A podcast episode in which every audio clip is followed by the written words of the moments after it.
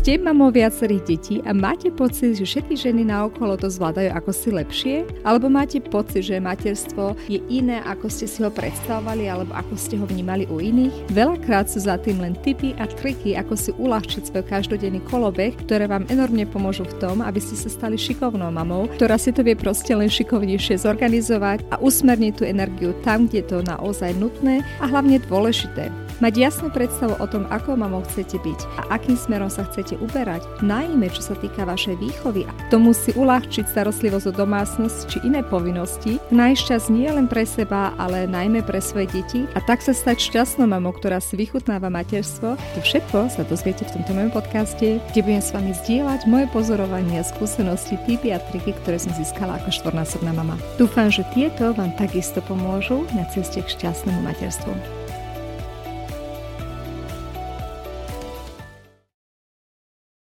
Ahojte, vítajte v ďalšej epizóde môjho podcastu. Dneska sa budeme venovať téme super ženy a hlavne super mami.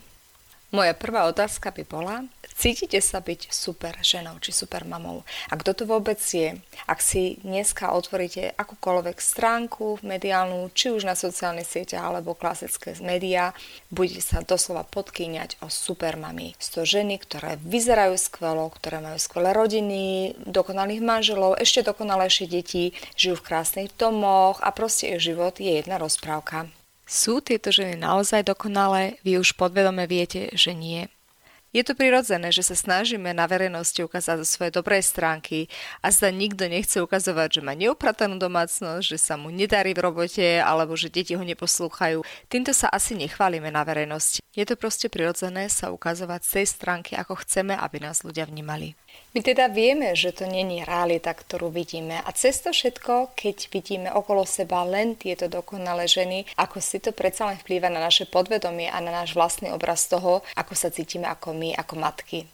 Pretože rovnako prirodzené, ako sa ukazovať z dobrej stránky, je aj prirodzené pre nás, že sa radi porovnávame s ostatnými a to udáva potom smer tomu, ako sa sami vnímame. A viete, čo je sranda, že možno aj vy ste supermama pre niekoho iného, keď sa s vami porovnáva. Nikto nás totiž nikdy nebude pozorovať 24 hodín denne, vidia len výseky z nášho života a väčšinou sú to práve tie výseky, ktoré chceme aj ukázať na verejnosti.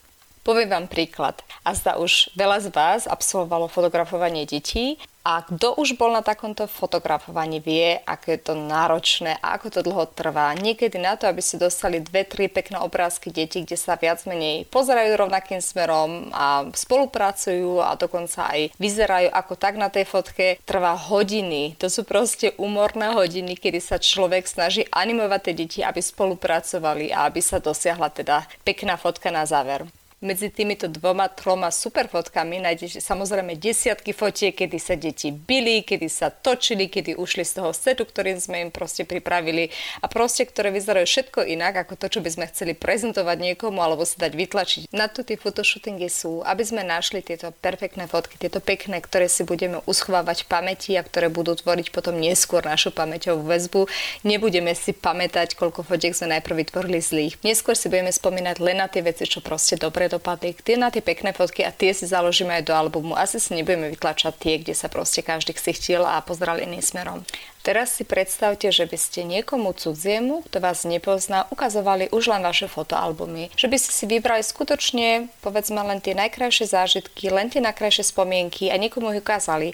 Myslím si, že aj o vás by si asi každý myslel, že ste super žena, super mama, máte skvelé deti, všetko u vás vyzerá dokonalo. Proste tá redukcia len na to, čo vyzerá u nás fajn, vedie automaticky k tomu, že nás niekto cudzí tak môže vnímať.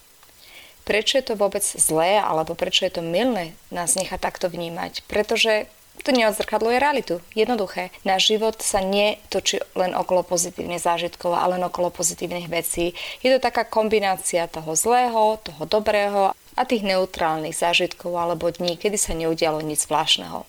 My vieme teda, že supermami v skutočnosti v tom reálnom svete neexistujú okolo nás. Ale prečo je to dôležité si to uvedomiť aj vedomo a zamyslieť sa nad tým? Pretože my sa často cítime ako zlyhajúce mamy. Práve v tých zlých situáciách, keď to dieťa nespolupracuje, alebo poviem príklad, mám pubertálneho syna, keď ten syn proste sa správa ako pubiš a niekedy skutočne človek nevládza už ani odpovedať na tie všelijaké poznámky, ktoré sa žiadna mama necíti práve super alebo ako super žena.